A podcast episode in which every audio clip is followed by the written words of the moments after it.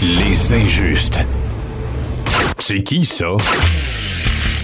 Alors, je suis en compagnie de Yannick Paquette pour euh, toute la communauté geek qui, euh, évidemment, sont des lecteurs de comic book, connaissent très bien Yannick Paquette. Euh, a sorti tout juste récemment, d'ailleurs, Wonder Woman Earth One, le deuxième volume. On en a parlé dans le podcast la semaine dernière. Excellent volume, d'une excellente série, on doit le dire.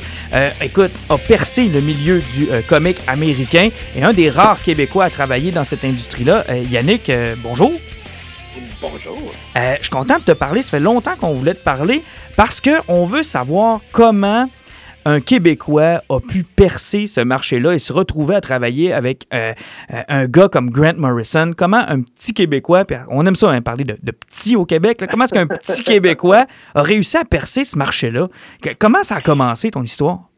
Il ben, faut comprendre d'abord qu'aux États-Unis, des grandes maisons d'édition comme Marvel ou DC Comics euh, se gênent pas, ils vont engager des gens partout à travers la planète. Donc, euh, des petits Québécois, mais aussi des petits, euh, je sais pas trop, de Philippins, des, des petits, des petits Italiens aussi. Donc, euh, c'est pas véritablement mystérieux que que, que genre je sois pas américain puis que je travaille pour eux parce que donc il n'y a pas vraiment de frontières.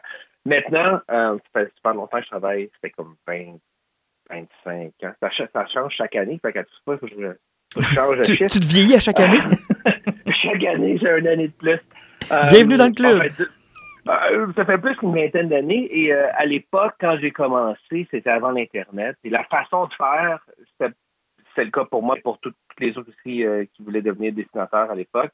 Euh, T'envoyais par la poste des, des exemples de ton travail, puis si ça faisait l'affaire, puis si semblait sérieux parce que moi, on commence pas par travailler à travers euh, chez Marvel ou DC. Il y a plein de petites maisons d'édition euh, d'édition sur lesquelles tu peux euh, faire ta main.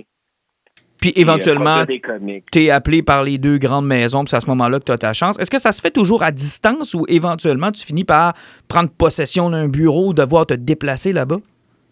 Non, ben, je pense dans les années 70, 60, à New York, il y avait des bureaux chez Marvel, parce que il y avait des modifications, il fallait travailler vite, tout ça.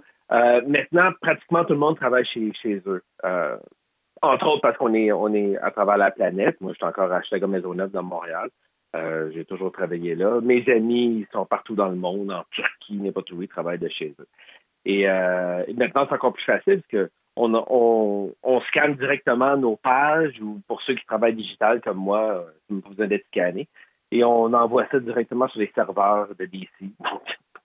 On, on, se déplace même pas, puis c'est pas nécessaire, on peut rester dans nos milieux de vie normal. Mais en même temps, c'est spécial parce que il manque pas un petit peu de camaraderie ou encore de, de gens vous côtoyez pas finalement. si, si j'avais comme question, par exemple, ce matin, hey, euh, comment est-ce qu'il est Jim Lee? J'imagine, tu le côtoies pas dans le fond?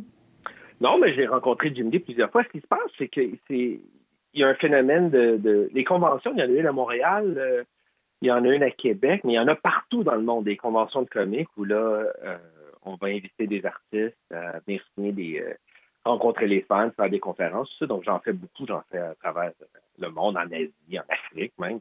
Euh, mais c'est là aussi qu'on rencontre les collègues parce que c'est comme une espèce de, territoire nerd. J'ai des amitiés, par exemple, avec Mahmoud Azra, qui est un qui est un dessinateur chez Marvel ces temps-ci. Euh, on est on, des amis depuis, plusieurs années, mais on se rencontre euh, en Allemagne, euh, à mhm. Sao Paulo. On passe une semaine là ensemble. c'est comme une espèce de drôle d'amitié. Mais jamais venu à Montréal, je suis jamais allé à Vienne, où est-ce qu'il habite ces temps-ci. Euh, va falloir que ça se réalise. Il va falloir que tu nous l'amènes à Montréal. je, suis en train de manipuler là, pour, le, traîner jusqu'ici. Mais c'est ça, c'est des espèces de... La communauté est quand même assez tissée serrée, euh, les dessinateurs, mhm. mais euh, on travaille pas dans un lieu de travail, vraiment. Le monde, c'est un peu le monde entier, c'est là où est-ce qu'on va se mhm. rencontrer, on va passer. Euh, mais vu qu'il n'y a pas nécessairement de, bureau où on se côtoie, à ce moment-là, comment on, choisit les projets ou est-ce que c'est les projets qui nous choisissent? Comment ça fonctionne? C'est comment tu es atterri, par exemple, euh, avec Swamp Thing ou encore comment tu as atterri avec Justice League, comment tu as atterri avec Wonder Woman Earth One? C'est eux qui décident ou c'est toi qui formules des préférences sur les personnages que tu veux faire, sur le genre de série que tu veux faire? Mhm. Bon, au début de carrière, évidemment, on prend tout ce qui passe. On est juste content de travailler, d'être payé pour dessiner des trucs. C'est quand même euh, un privilège au début. Euh, quand la notoriété commence à embarquer, quand on commence à avoir des fans, bon, tu as un peu plus de pouvoir, ben là, on se me permet de choisir. habituellement, je vais favoriser l'écrivain. Mes relations sont avec les écrivains. Fait que, que ce soit Brent Morrison ou, Scott Snyder ou d'autres c'est avec eux que j'ai envie de travailler. Puis là, on dit aux éditeurs, ben, on a envie de faire telle affaire. Puis, euh, mm-hmm. euh, habituellement, on a carte blanche maintenant parce que plus jeune, ben, j'acceptais n'importe quoi. Tu as nommé deux noms qui m'intéressent. Je veux que tu me parles un peu, euh, peut-être d'abord de Scott Schneider. Sa run, écoute, sur Batman était écœurante. là, il va faire un Black Label d'ailleurs pour continuer un peu son histoire avec Batman. Moi, c'est là que je l'ai connu. Toi, tu as travaillé avec sur Swamp Thing, si je me trompe pas. Quel genre de type que c'est? C'est quelqu'un d'extrêmement accessible, super généreux. J'ai travaillé avec des, euh, avec des grosses pointures, mais euh, Scott Snyder est facilement celui qui est le plus facilement. On, peut se parler, je me rappelle des numéros. Euh, entre autres, on a fait un numéro de Batman ensemble où la conception s'est faite dans un bar. On parlait, on était justement à New York, lors d'une convention à New York. Et ben c'est ça, on a juste discuté, puis on a fait une espèce de plan de match. Même chose pour certains épisodes de, de Swamp Thing qui sont qui ont été construits au téléphone, pas mal en majorité.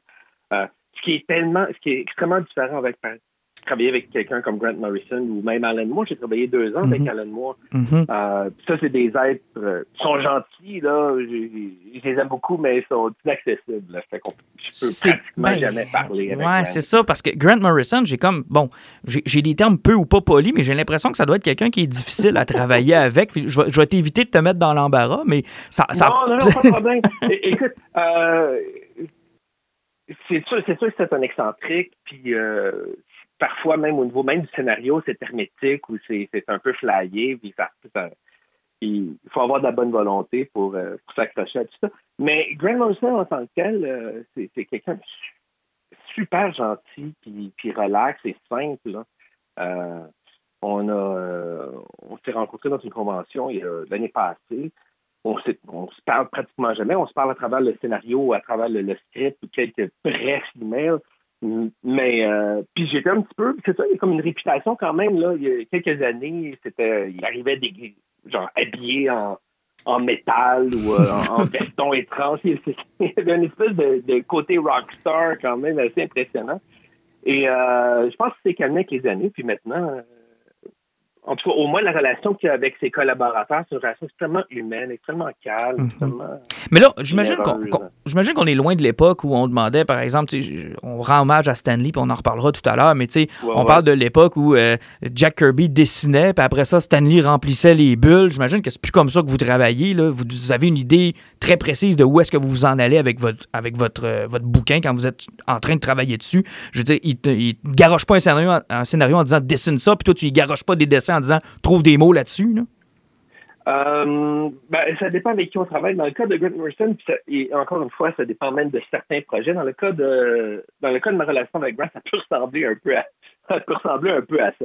Sauf que euh, c'est ça, des fois j'ai des, scénarios pas de dialogue avec des descriptions. Euh. Grant va s'attarde plus souvent à ce qu'on doit ressentir en regardant une image, c'est quoi le vibe que ça doit donner, plutôt que ce qu'il faut que je dessine, ce qu'il faut que je dessine spécifiquement. C'est qu'il va pas, il va pas s'en aller trop dans la description. Fait que parfois, je prends des chances, je dessine des affaires à ma tête et par la suite, il va faire euh, une passe où là, il fait tout le, mm-hmm. dialogue, puis euh, va parfois même changer d'histoire en fonction de ce que mon dessin va l'inspirer, par exemple. Euh, ça, c'est une façon de travailler. Avec Alan Moore, par exemple, j'avais des scénarios extrêmement précis, là, vraiment. des storyboards presque. C'est ça, ben ouais, pratiquement. Et euh, Scott Snyder, comme comme j'expliquais tout à l'heure, c'est vu que c'est très organique notre façon de travailler. Euh, c'est des discussions au téléphone. Après ça, il fait un scénario qui est un peu un espèce de plan de match, mais on sait tous les deux où on s'en va avec ça. Il n'y a aucun doute. que ça me donne la liberté de moi changer certaines affaires, même changer une page de place, changer euh, comme par exemple le nombre de cases, je me permets de changer ça maintenant euh, avec qui que ce soit, même avec Alan Moore. je veux qu'on parle un peu de, Wonder Woman Earth One parce que, euh, d'abord, ce sont de superbes volumes que DC ont fait avec leur collection Earth One. Un peu difficile à suivre, des fois, euh, à savoir quand est-ce qu'ils s'en est-ce qu'on abandonne ou on continue à en faire. Des fois, c'est pas, pas tout à fait clair. Là. Euh, on a eu la belle surprise d'avoir un Wonder Woman Earth One volume 2 et j'étais très content. puis, garde, je te rends le compliment, c'était un de mes volumes préférés dans cette série-là avec le ah, Batman. le premier, bon, moi, j'ai mes deux injustes avec moi qui qui, travaillent avec moi qui, ont trouvé que c'était compliqué, mais moi, le style de Morrison, j'aime ça. Alors, le premier volume, moi, je, l'ai suivi. J'ai fini par le comprendre après l'avoir lu trois fois, bien comme faut. Mais, euh, ouais, ben, Grant, c'est ça. En fait, faut, faut, euh, c'est pas un style super linéaire. Pour ceux qui s'attendent à une histoire euh, A, B, puis C, puis tout est clair. Il y a un, petit, un petit côté de David Lynch à tout ça où, où parfois, ben, ah, on n'est pas trop sûr pourquoi il y a tel élément, puis finalement. Euh, ben moi, j'aime ça parce qu'il y a un effort qui doit être fait. Il y a un effort qui est demandé de la part du lecteur, puis moi, j'ai beaucoup de respect pour ça quand c'est bien fait. Exact. Il y a des fois où c'est moins bien fait, mais dans son cas, lui, c'est bien fait. Mais le volume 2, je l'ai particulièrement apprécié. Puis ça fait longtemps que je veux te poser la question. Quand il est arrivé avec son histoire de burqa pour Wonder Woman, On sait qu'au Québec, c'est un sujet qui est délicat. On sait qu'on s'est chicané qu'on s'est arraché notre chemise sur les signes religieux puis sur les, accommodements raisonnables. Quand il était arrivé avec ça, avec sa perspective, lui, de, euh, il est écossais, je pense, Grant Morrison, ou encore, bon, il, vit aux États-Unis. Mais je veux dire, quand tu as vu ça, que tu allais devoir dessiner Wonder Woman en burqa, t'étais-tu à l'aise avec ça? Euh, ben, c'est quand même un défi. Euh, c'est sûr que c'est de la provoque, là, à un moment donné. Euh, mais, le, le, tu sais, Wonder Woman, honnêtement, j'ai lu ça, puis suis parti à rire en me disant, ah, ben, tu il veut juste brasser la cage, il veut créer le scandale, il veut. Euh. Puis en même temps, son argument euh, était, se pouvait se défendre. Tu sais, Wonder Woman est parachutée dans une autre culture. Euh, elle essaie d'être respectueuse avec ses affaires. Et honnêtement, surtout bon, aux États-Unis, parce que c'est notre, gros marché, mm-hmm. avec ce qui se passe avec Trump et tout ça, puis une espèce de, de durcissement de la position envers les immigrants ou envers, la différence culturelle, que Wonder Woman prenne le bord de l'intégration puis de l'acceptation culturelle sans juger, parce que c'est sûr que nous, on peut voir à travers la burqa euh, un, euh, ben, un, signe de. Ben, c'est ça. C'est quand même un. Quand même ben, mais moi, je te le dis, moi, je te le dis, j'ai eu, au début, tu sais, j'ai lu le, petit encadré. Je pense que vous avez bien fait de le faire à la fin du volume pour expliquer un peu. parce que au début, j'ai eu un malaise. Je me suis dit, hmm, Wonder Woman, la femme libérée, la femme libre, la femme, euh, tu sais, qui veut faire tomber les barrières. Bon, en même temps, elle est en bobette, elle est sexy, pas une grosse paire de seins. Mais je veux dire, là, elle porte un symbole qui pourrait paraître pour certains comme de l'oppressif. Moi, j'ai eu un petit malaise, mais j'étais content que vous l'ayez fait parce que ça a permis un débat. Puis j'ai trouvé ça intéressant quand vous êtes revenu là-dessus à la fin du volume. Puis quand tu as expliqué aussi que euh, tu avais même demandé à des collègues comment le dessiner pour être sûr de respecter aussi euh, les traditions. Tu sais, je me suis dit, à la limite, ça a créé quelque chose. Ouais, tu sais, moi, j'ai euh, Sania Noir qui m'a aidé pour ça. C'est une amie qui était à mon studio ici à Montréal, qui porte le voile, qui est musulmane et tout. Euh, c'est super drôle, super bonne artiste. Euh, et elle a, une, elle a, une, compréhension de cette culture-là euh, que nous, on n'a pas. On est des Québécois, on, on, on, peut avoir un jugement, on peut réagir à ces affaires-là, mais c'est de l'extérieur complètement. Elle, elle, elle, voit ça de l'intérieur, puis elle connaît les designers de, de linge, puis comme, comme une autre culture qui, qui, que nous, on n'a pas accès. Fait que c'était pas important pour moi, pour que ce soit legit euh, au niveau design, de demander à elle mhm. son, son, apport là-dedans. Euh, puis elle était super excitée, puis elle avait eu du plaisir à faire ça. Donc, euh, c'est ça, c'est facile de juger de l'extérieur un peu. Là. Mhm. À date, il y a deux volumes. On sait qu'il y a juste Superman dans cette série-là qui s'est rendu à trois volumes. Je ne veux pas te voler de scope, mais on va dessus. Oui, non, non, mais ça a déjà été annoncé qu'on faisait trois volumes de Wonder Woman. Surtout que le deuxième finit sur un peu un cliffhanger. Ben, c'est un peu ça, là. Ma question, c'est que j'espère qu'on nous laissera pas ça comme ça, puis qu'on va poursuivre qu'il y aura un troisième volume. Donc, c'est fait, c'est cané, il y en a un troisième. Ouais, mais maintenant, dans quand? c'est toujours ça le, le, principe. Je pense que l'idée de Earth One, c'était de faire un peu plus à l'européenne euh, pour oui. ici. Mais, euh, évidemment, toute l'infrastructure est faite pour faire des, faire des livres mensuels puis euh, tout ça. Mais c'est des beaux produits. Tu sais, je veux dire, pour les Québécois, par exemple, qui voudraient s'initier à la bande dessinée américaine, c'est tellement un beau produit d'appel. Ouais, c'est cartonné, c'est des histoires, il y a plus de pages et tout. On prend notre temps. Souvent, c'est des C'est des Mhm. projets qui ont, qui ont pas de deadline, puis d'où le fait que ça prend pour toujours. Dans, pendant le deuxième volume, Grant Morrison, euh, bon, il écrivait d'autres choses aussi, mais il était Mhm. aussi l'éditeur en chef de Metal Hurlant et de Metal. Mhm. Euh, il était, euh, je pense que c'est la même chose, Eddie Metal et Metal Hurlant, je pense même pas. Hein. Oui. Je fais comme une espèce de traduction. je- euh, je là, m'avancerai pas là-dessus. Oh, ça, on- je- Faisons une parenthèse. une parenthèse. Euh, Bref, il, travaillait le- sur le- plein de trucs en même temps. C'est ça, il, il- il faisait metal au moins, il était, il était l'éditeur en chef là, il écrit des trucs, il y avait un show de TV euh, happy, fait il fait plein, il fait 50 000 affaires ce gars-là. là. Mais on Euh, gagne-tu bien sa vie comme, comme, de- comme dessinateur? On gagne-tu bien sa vie? Parce que tu me, je- tu me fais poser la question en direct. Tu me dis il est sur plein de trucs. Donc j'imagine qu'il Mhm. il est capable de se récupérer un bon salaire en faisant plein de trucs. Mais comme dessinateur, quand tu es sur un projet, j'imagine que c'est. C'est-tu bien payant sans me dévoiler ton T4? là? C'est-tu quelque chose qui te permet de bien gagner ta vie? Dans mon cas, oui. Euh, c'est, je peux pas généraliser parce que ça dépend. T'es qui, qu'est-ce que tu fais.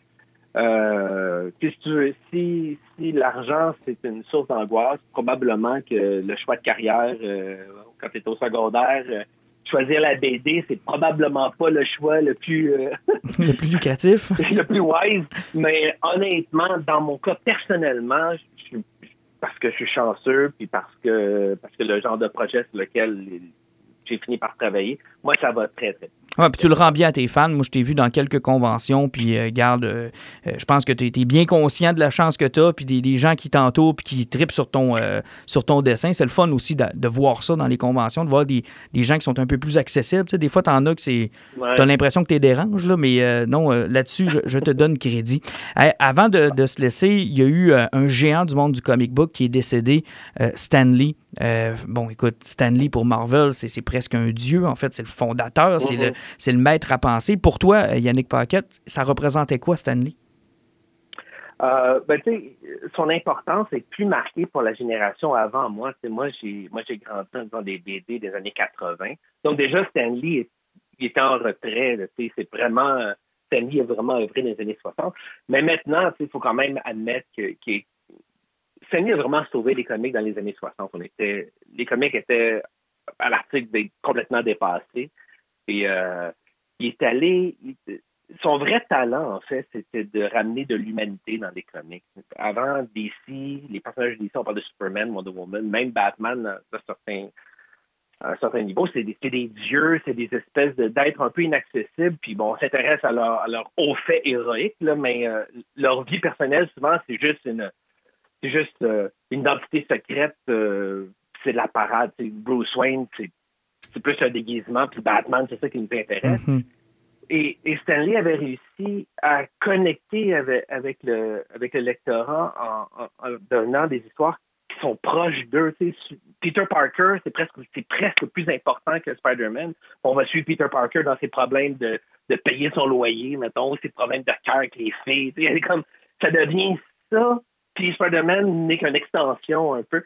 Et, et il a réussi à humaniser énormément tous ces personnages, même, même des trucs un peu abstraits comme Hulk, par exemple, que c'est une espèce de. de, de, de, de, de- De Dr. Jekyll, Mr. Hyde. Il, il a, il a réussi à offrir quelque chose de super moderne, euh, puis ancré beaucoup plus dans la réalité. Mhm.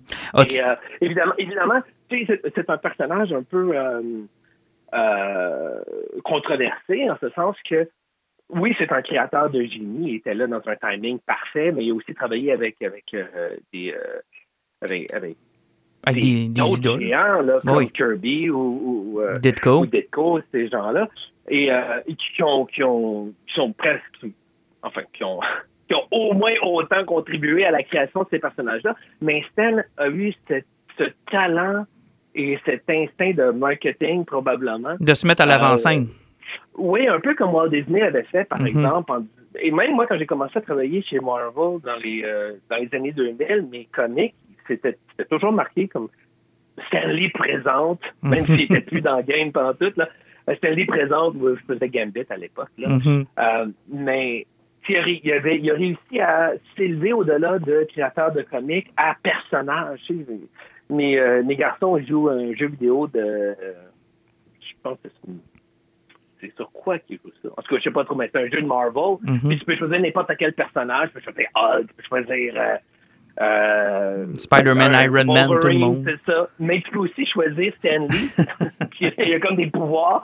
Fait il a réussi vraiment à devenir cette espèce d'icône-là. Mm. Et je pense que c'est bon. Enfin, entre autres parce que les gens avaient besoin d'associer quelqu'un à, à ce, à ce- Un visage ce à l'industrie. Mhm. Ça. Un peu comme on, comme- un peu comme on prend euh, euh, euh, Einstein, le, il a le look du savant fou, tu sais, Mhm. là.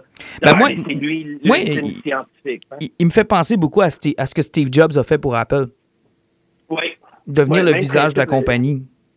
Ouais, puis genre l'ultime, l'ultime euh, que J'ai le mot. stellar. C'est ça, là. le- mais tu sais, je dis pas ça de façon péjorative. là, ça prenait quelqu'un pour faire la promotion du comic Puis il l'a fait. énergie et bonne foi. Et, euh, et honnêtement, c'est un être euh, charmant. Il a toujours été classe, gentleman, du début à la fin. Avec, euh, As-tu eu l'occasion euh, de le rencontrer une couple de fois? Ou? Bon, on s'est je l'ai croisé, mais il ne me connaissait pas. Là. Mhm. On s'est- je l'ai croisé une fois de temps en temps, euh, justement dans des conventions. C'est là que tu, là que tu Mhm. croises les, les visages. Euh, il était déjà pas mal vu à l'époque. Euh, Ouais. mais euh, il y avait, il y avait une énergie quand même. euh, Ah, et puis moi, je l'ai vu dans une convention à Toronto, Fan Expo 2010, Ouais. avec un de mes collègues du podcast ici. Mon collègue d'ailleurs qui s'est évanoui dans le file d'attente parce que c'était une file d'attente qui était monstrueuse. Euh, écoute, Pat n'a pas vu sa convention. Il a passé la journée à attendre pour pouvoir faire signer quelque chose à Stanley. C'était incommensurable. là. Ça, ça se décrivait pas comme Ouais, file d'attente. C'était fou raide. Mais euh, effectivement, on avait eu bien du plaisir. En tout cas, il le regrette pas aujourd'hui. Il nous l'a- il nous l'a montré encore sur notre site Internet euh, hier à quel point il était fier de sa signature. Puis, regarde, tant mieux pour lui. Euh, il y a maintenant un, bon, un beau souvenir de ça. Hey, avant de se laisser, euh, Yannick, qu'est-ce qui s'en vient pour toi dans tes projets futurs? Je te donne du temps pour te plugger. Là. Où est-ce qu'on peut te suivre? Ouais, ben, pour me suivre sur Internet, je suis un peu partout. Là. Mhm. Mais euh, genre sur Instagram ou Twitter, euh, c'est habituellement là. S'il y a des annonces à faire ou Mhm. sur Facebook, je vais le faire là. C'est facile à trouver. Mon propre nom. Fait a rien de rien d'exotique. Que- Euh, sinon, au niveau professionnel, euh, là, mon horaire, ben, il y a le Wonder Woman volume 3, mais on n'a pas encore commencé ça. J'ai euh, j'ai dû euh, je travaille avec Bendis sur Superman, euh, une affaire euh, oh. pas Action Comic, quelque chose d'autre, un numéro spécial. Oh, oh, et, euh, Et- quelle acquisition Bendis d'ailleurs, hein? Wow! Ouais. Wow! Ouais, il est super le fun, Bendis, à travailler. Ah, euh, il c'est est comme incroyable. un autre affaire. Bon, on Et, a lu son euh, Man of Steel avec attention. Je sais que mon collègue, lui, suit Superman actuellement. Là, ça run, mais, mais moi, j'ai lu Man of Steel jusqu'à date depuis son acquisition par euh, DC. là, puis honnêtement, Mhm. wow, quel, quel talent. Ça, c'en est un autre, un très gros, ça. Ouais. Et euh, après ça, j'ai euh, j'ai euh, du Tom King après. Fait qu'on va. on Fait en- quand même bien on occupé. parce que ça tombe l'année prochaine. Ouais. Fait que quand même bien occupé. Puis avec Tom King, d'ailleurs, ça run sur Batman, excellente aussi. Ouais. Je suis en train de rattraper mes, mes derniers numéros. Là. Puis on va se le dire, c'est solide. Batman, on va se le dire, depuis quelques années, c'est très, très, très solide.